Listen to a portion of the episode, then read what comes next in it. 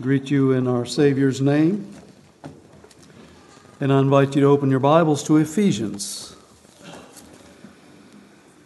And we want to look at a few verses in the last chapter. And I may add that they are very familiar verses. I was uh, thinking about them this morning and uh, wondering how many times have I read these verses, these first verses of chapter 6, or heard them read and thought about them. They're very familiar, I think, to all of us. Ephesians 6, and we'll read the first 10 verses.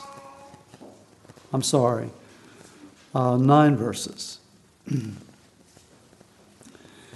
Children, obey your parents in the Lord, for this is right. Honor thy father and mother, which is the first commandment with promise, that it may be well with thee, and that thou mayest live long on the earth.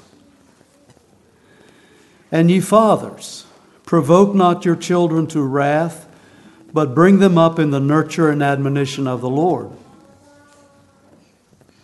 Servants, be obedient to them that are your masters according to the flesh, with fear and trembling, in singleness of your heart, as unto Christ. Not with eye service as men pleasers, but as the servants of Christ, doing the will of God from the heart. With good will, doing service as to the Lord and not to men. Knowing that whatsoever good thing any man doeth, the same shall he receive of the Lord, whether he be bond or free. And ye masters, do the same things unto them, forbearing threatening, knowing that your master also is in heaven. Neither is there respect of persons with him. So, here in this passage, we have instructions for children, good instructions. We have instructions for fathers, for parents, for servants and masters, good instructions. Children are to obey their parents, and parents are to wisely train their children. And servants are to serve their masters, to obey them. Slaves What I'd like for us to notice here, what we need to notice, is how these things are to be done.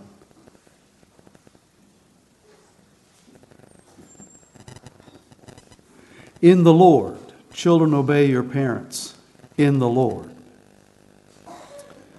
In the nurture and admonition of the Lord. Servants, obeying your masters as unto Christ not with eye service as men pleasers, but as the servants of Christ, doing the will of God from the heart, doing service as to the Lord and not to men. And in verse 9, knowing that your master also is in heaven. There is something more than just following your parents' instructions. Parents, I mean, children are to note that. There is something more for parents than just wise training. It's more than just doing what the master asks, what the employer asks of us. And it's more than just offering good employee benefits. But for the Christian, this passage tells me that God is to be central in the doing of all of these things. They're to be done as unto God, as the servants of Christ, and serving Him from the heart.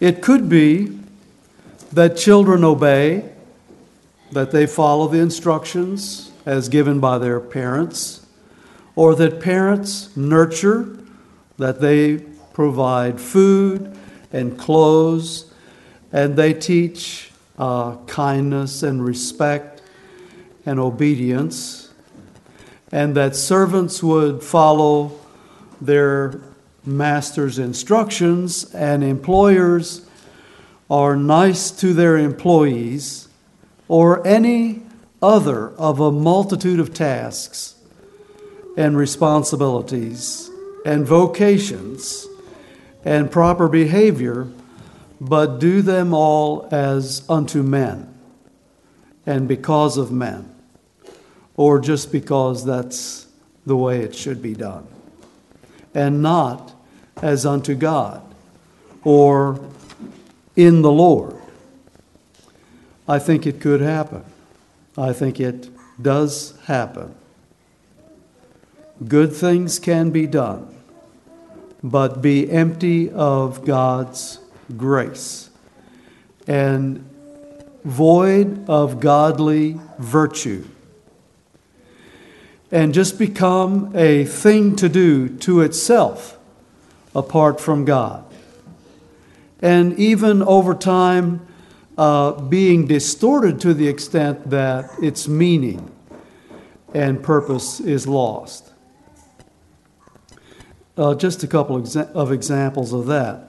Uh, example number one fasting. In the Old Testament, the law required one fast on the Day of Atonement. In Leviticus 23, beginning at verse 26 And the Lord spake unto Moses, saying, Also on the tenth day of this seventh month there shall be a day of atonement. It shall be an holy convocation unto you, and ye shall afflict your souls, referring to, to the fast, and offer an offering made by fire unto the Lord.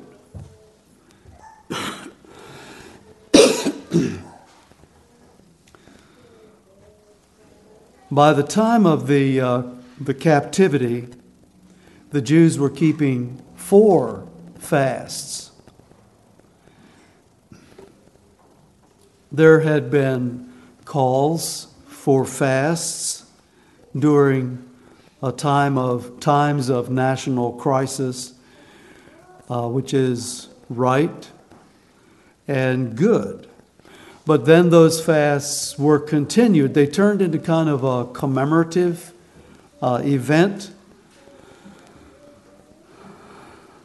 They became a thing to do and became largely meaningless to them or to God. In Zechariah 7, in verse 5, Speak unto all the people of the land and to the priests, saying, When ye fasted and mourned in the fifth and seventh month, even those seventy years, did ye at all fast unto me, even unto me? And the next chapter there in Zechariah refers to fasts in the fourth, fifth, seventh, and tenth months but the answer to God's question was no. Those fasts were not. Were not pleasing to God. They weren't they were not fasting as unto God. It wasn't worship from their hearts. It was something to do, something that was on their calendars. Zechariah prophesied that a revival would come in the future, but at this point, this fasting was an empty exercise and Isaiah and other prophets also spoke against their empty, abominable fasts. In the New Testament, strict Jews uh, fasted twice a week, uh, like the Pharisee in the temple was boasting in Luke 18. He, the Pharisee who prayed thus with himself, God, I thank thee that I'm not as other men are. I fast twice a week, he said. And Jesus spoke against that attitude and that kind of fasting. And he brought the focus back to unto God.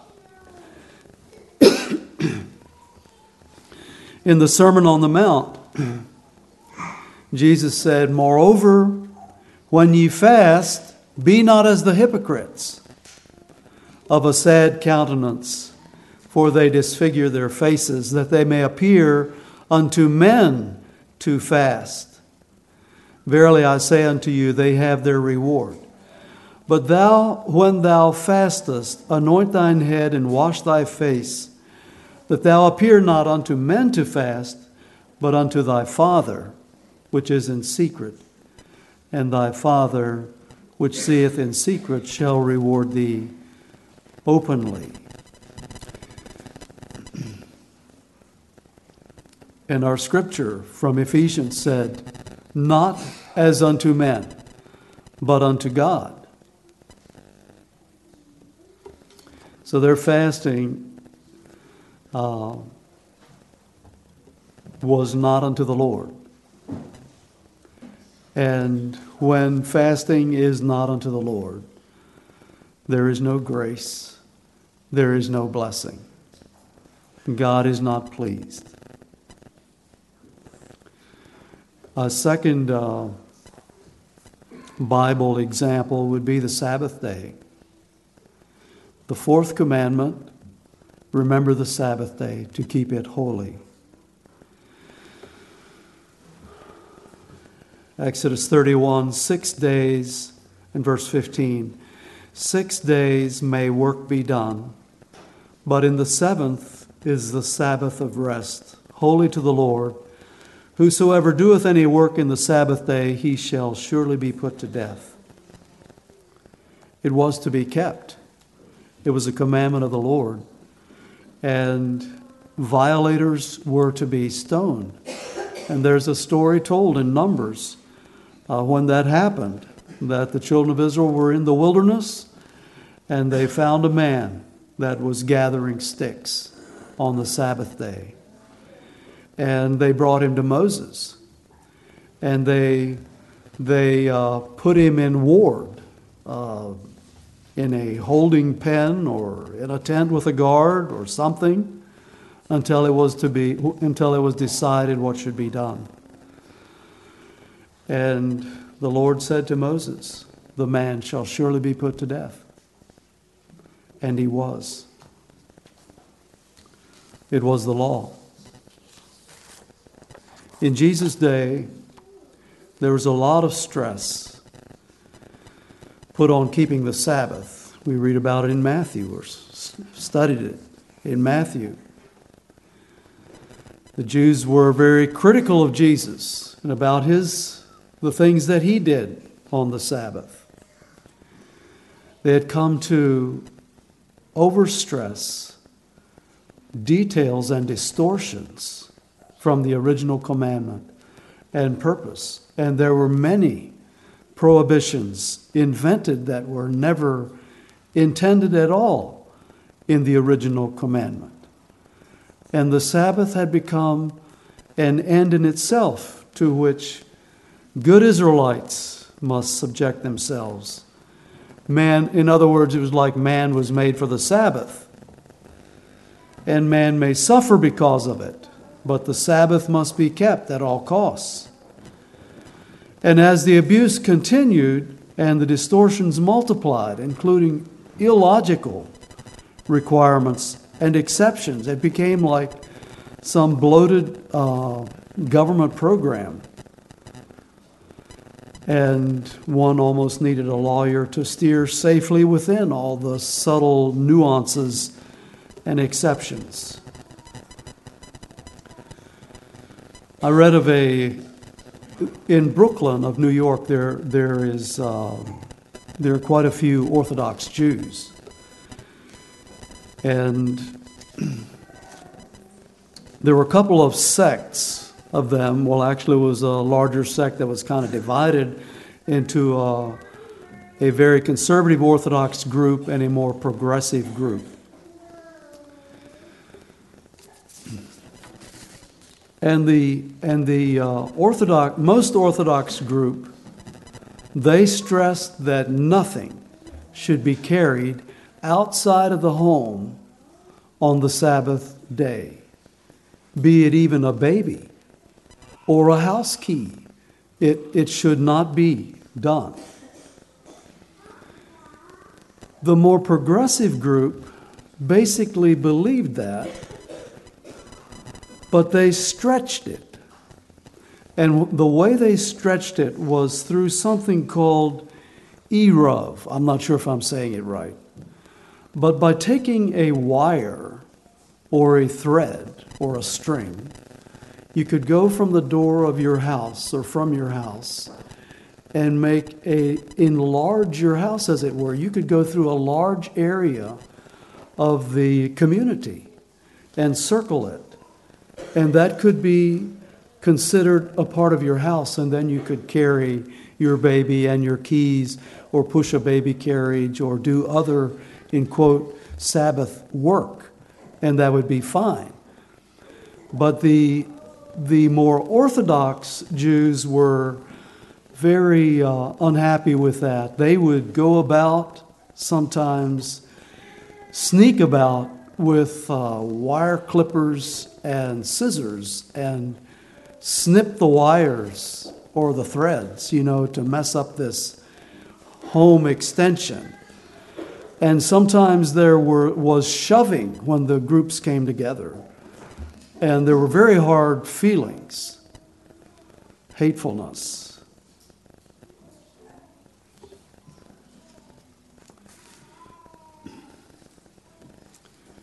Jesus said, The Sabbath was made for man, and not man for the Sabbath. Therefore, the Son of Man is Lord also of the Sabbath. In these Pharisees' hearts in Jesus' time, Jesus was not acknowledged as Lord or Lord of the Sabbath. Not in Israel then or in Brooklyn more recently. Now, these are pretty extreme examples, but they, they illustrate the point.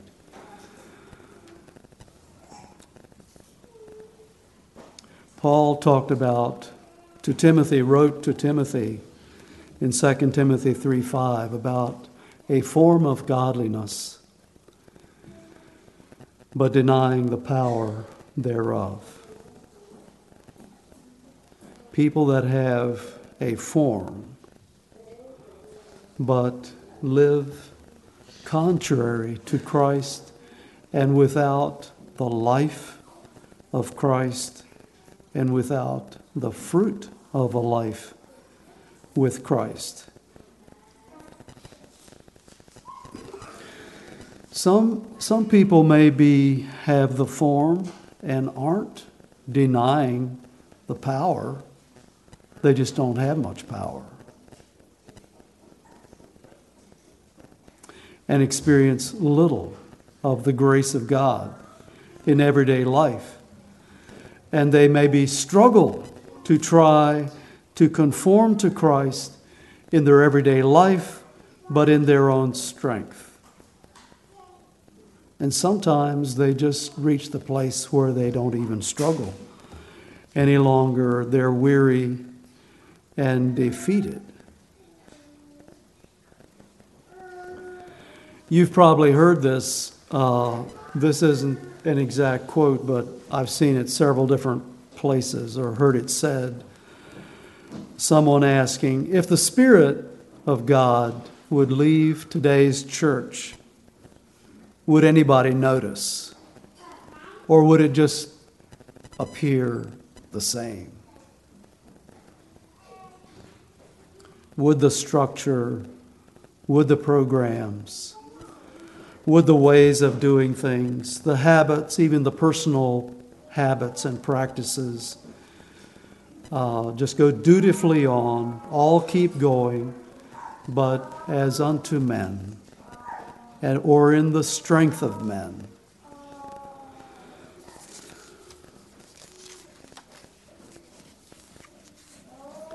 That is not where we want to be. It's not where I want to be. Let's return to our passage in Ephesians. Children, obey your parents in the Lord for this is right. Honor thy father and mother, which is the first commandment with promise, that it may be well with thee, and that thou mayest live long on the earth.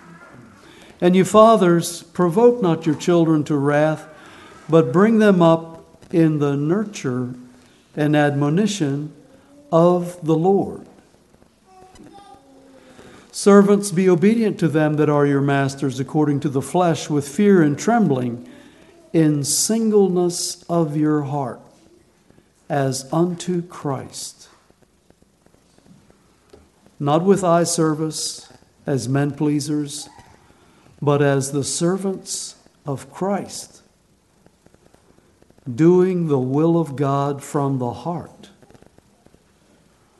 with good will, doing service as to the Lord and not to men knowing that whatsoever good thing any man doeth, the same shall he receive of the Lord, whether he be bond or free. And ye masters do the same things unto them, forbearing, threatening, knowing that your master also is in heaven, neither is there respect of persons with him. In the Lord, within his laws, as his representatives in the Lord. In verse 4, the nurture and admonition of the Lord as, as God directs, as the Lord directs in His Word and in His name, uh, with His sanction and under His authority as parents in singleness of heart as unto Christ, devoted to Christ, for the love of Christ, and desiring to serve and please Him.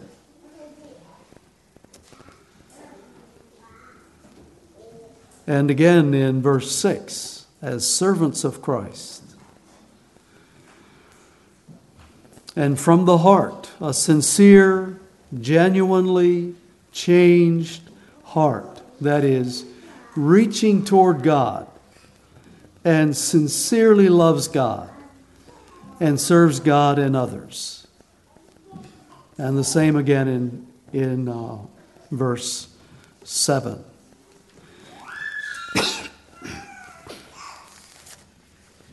Clearly, there's a, a heart, a heart condition a heart relationship, a desire, an obligation to God, and a grace from God. And, and the, the bottom line here is that a sound, healthy heart brings good results a malnourished, unhealthy heart does not. Jesus said in Matthew 12 either make the tree good and his fruit good, or else make the tree corrupt and his fruit corrupt, for the tree is known by his fruit. O generation of vipers, how can ye, being evil, speak good things? For out of the abundance of the heart the mouth speaketh. A good man out of the good treasure of the heart bringeth forth good things, and an evil man out of the evil treasure bringeth forth evil things.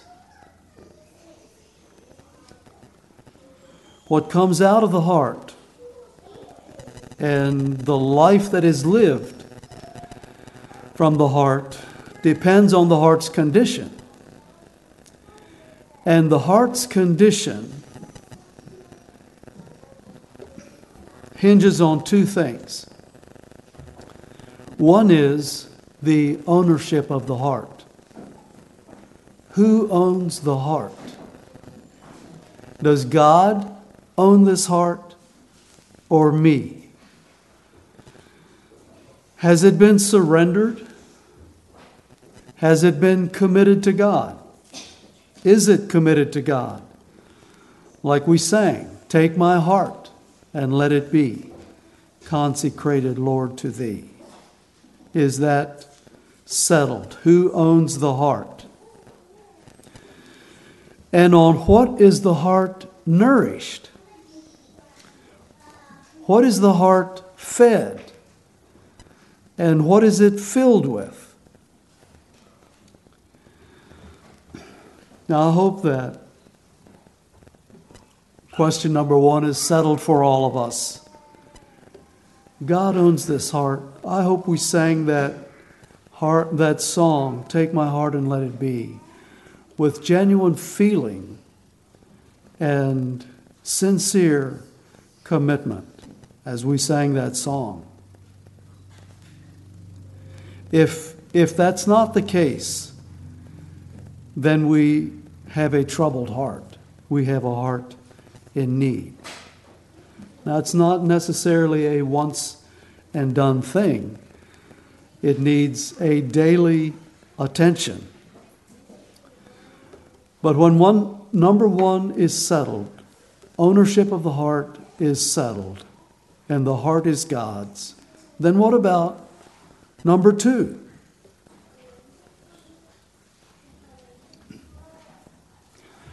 on what is the heart nourished and fed and filled. That has a lot to do with how well we do with number one, doesn't it?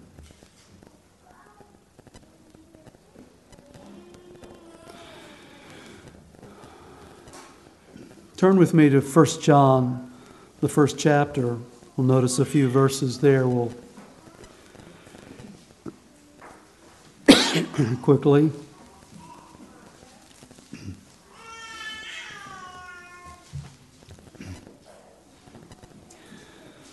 starting at verse 1 That which was from the beginning, which we have heard, which we have seen with our eyes, which we have looked upon and our hands have handled of the word of life. Speaking of Jesus. For the life was manifested, and we have seen it, and bear witness, and show unto you that eternal life, which was with the Father, and was manifested unto us. That which we have seen and heard declare we unto you that ye also may have fellowship with us. And truly, our fellowship is with the Father and with his Son, Jesus Christ. And these things write we unto you, that your joy may be full. John saw Jesus, he touched Jesus, he heard Jesus, and the things he learned from Jesus, he is sharing with, with us. We share Christ with you so you can join us in spiritual fellowship with us and with the Father and with the Son, and that you may know joy. And clearly, when you read this, you know that this was a heart experience for John. He was writing from his heart, he lived a life from his heart. It was clear who owned his heart and on what he fed. Uh, let's check with Peter quickly. In 2 Peter, we'll not read all of this in ver- chapter 4. Uh, starting at, uh, I'm sorry, 2 Peter 1, and starting at verse 4, whereby are given unto us exceeding great and precious promises, that by these ye might be partakers of the divine nature having escaped the corruption that is in the world through lust. And beside this, giving all diligence, add to your faith virtue, and to virtue knowledge, and to knowledge temperance, and to temperance patience, and to patience godliness, and to godliness brotherly kindness, and to brotherly kindness charity. For if these things be in you and abound, they make you that ye shall neither be barren nor unfruitful in the knowledge of our Lord Jesus Christ. In verse 10, give diligence to make your calling and election sure. For if you do these things, ye shall never fail. And um, in verse 19, we have also a more sure word of prophecy, whereunto ye do well that ye take heed, as unto a light that shineth in a dark place, until the day dawn and the day star arise in your hearts. You just feel the fervor of the inspired Peter as he wrote this epistle. It was clearly coming from his heart. It was a heart experience, a heart life. His whole life was affected. Christ was his life. It was clear who owned his heart and on what his heart was fed. Uh, Paul, I bow my knees in Ephesians 3 unto the Father of our Lord Jesus Christ, of whom the whole family in heaven and earth is named, that he would grant you, according to the riches of his glory, to be strengthened with might by his Spirit in the inner man, that, ye may, that Christ may dwell in your hearts by faith, that ye, being rooted and grounded in love, may be able to comprehend with all saints what is the breadth and length and depth and height, and to know the love of Christ, which passeth knowledge, that ye might be filled with all the fullness of God. Now unto him that is able to do exceeding abundantly above all that we ask or think, according to the power that worketh in us. Unto him be glory in the church by Christ Jesus throughout all ages world without end. Amen. A powerful prayer. And Paul was praying for others what Paul knew and experienced himself in his heart and his life. And it's clear. Uh, and we heard it in the opening that Jeff read this morning from Philippians. It is clear who owned Paul's heart and on what his heart was fed.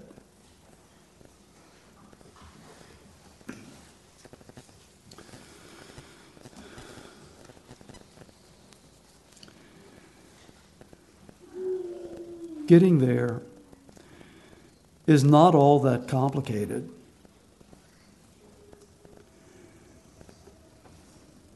Answering that question, who owns my heart? On what is my heart feeding? What am I feeding my heart? John said, Abide in me, and I in you. That's another familiar passage. As the branch cannot bear fruit of itself, except it abide in the vine, no more can ye, except ye abide in me. Fellowship in the Word. If ye abide in me, and my words abide in you, he said. There's fellowship in prayer. Our Father, which art in heaven, worship O Lord our Lord, how excellent is thy name. I like the focus that we've had in our prayer meeting, the Acts prayer, uh, beginning with adoration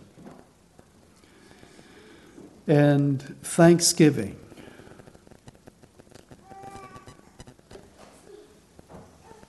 I will sacrifice unto thee with a voice of thanksgiving. But then there is living, the fellowship, uh, a living fellowship, uh, that there, it's not just a mental, emotional thing in a quiet moment, but it is, it is through my life, following the Lord, obeying the Lord from the heart, as Ephesians, as we saw there in Ephesians 6. And if you keep my commandments, Ye shall abide in my love.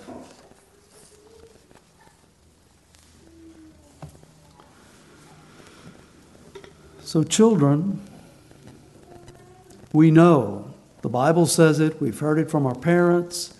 We've heard it from our Sunday school teachers.